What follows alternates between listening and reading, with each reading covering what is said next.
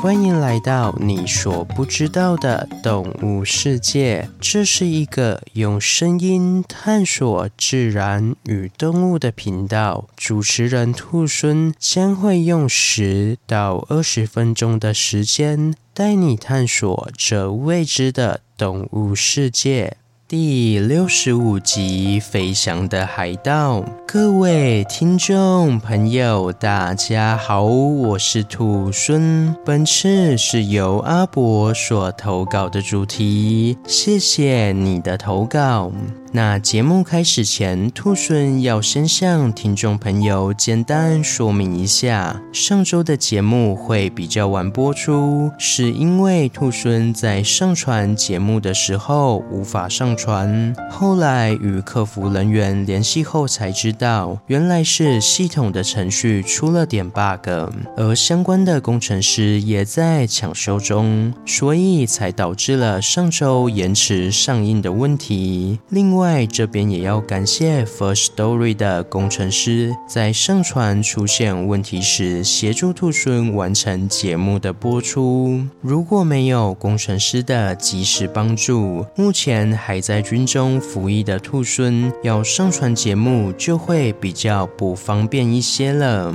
另外，再跟大家说个好消息，兔孙的兵役就快结束喽，在两周后，兔孙就要正式退伍啦，这样就可以好好的收集节目资料，充实内容喽。好了，那回到主题，海盗是一种相当古老的犯罪行业，专指在沿海附近或是海洋上抢夺其他船只财物或货物的人。而海盗的历史也几乎等同于人类的航海历史，自人类开始使用船只以来，海海盗便应运而生。虽然海盗的掠夺行为好像是人类出于贪婪与投机所做出来的非正当行为，应该是只有人类这种充满欲望的动物才会做的事。但其实不然，在自然界里，动物们也会做出一些我们所认为的投机行为。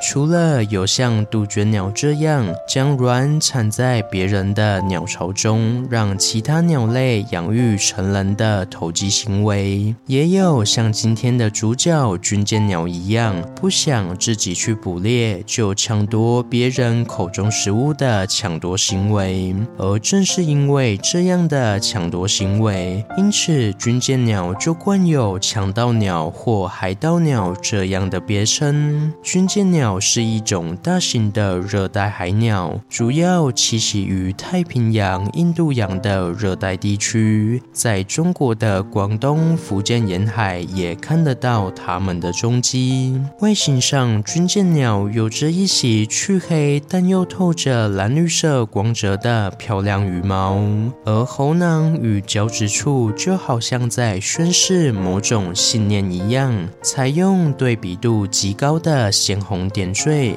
让人一眼看去，军舰鸟就好好像是。有着使命的海盗一样，那么的威风又不失稳重，那么的耀眼又不失气度。在飞行上，军舰鸟也如同海盗一样，拥有超强的航行能力。军舰鸟的翅展可达二到五公尺，利用超大的翅膀与发达的胸肌，让军舰鸟最快可以以音速的三分之一，也就是每小时四百。一十八公里的速度飞行，堪称速度最快的鸟类之一。而且不止如此，军舰鸟在空中的稳定度也高得惊人。曾经有人见过军舰鸟在十二级的狂风当中，仍然可以自由的飞行，好像完全没有风一样。不过，这样强大的飞行能力，其实也给军舰鸟带来了一些不便。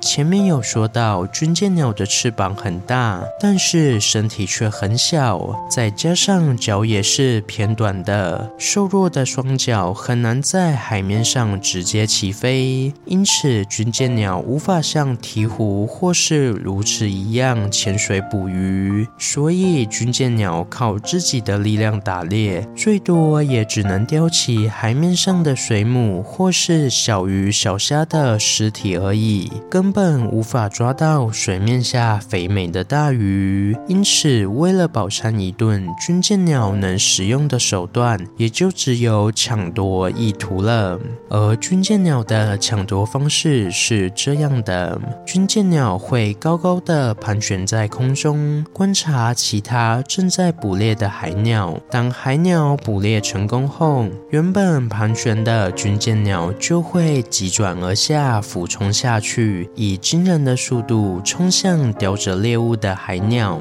这时候，海鸟就会被迎面而来的海盗给吓一大跳，急忙抛下猎物逃命去。同时，正在下坠的猎物就会被军舰鸟以三分之一音速的高速轻松捕获。而早期的博物学家观察到这个现象后，就将军舰鸟取名为 Frigate，而前面的 f i g i t 是中世纪海盗们所使用的一种有大炮的帆船，而现代英语中则是护卫船的意思。后来人们就干脆称它们为 Man of War，意思是军舰。从此，军舰鸟的名字就这么传开了。好了，今天的故事就分享到这边喽。对军舰鸟有什么其他的想法？欢迎到底下留言。如果喜欢我的节目，也欢迎追踪订阅及分享给身边对动物、自然有兴趣的朋友吧。最后，如果想要鼓励兔孙的话，可以到 Apple Park 上给兔孙五星评价，或是点开赞助页面给予兔孙小额的回馈。回馈的金额一部分也会捐给相关的动物福利机构哦。这样一来，除了可以给兔孙鼓励外，还可以做善事。那我是兔我们下次见，拜拜。下集预告：地龙。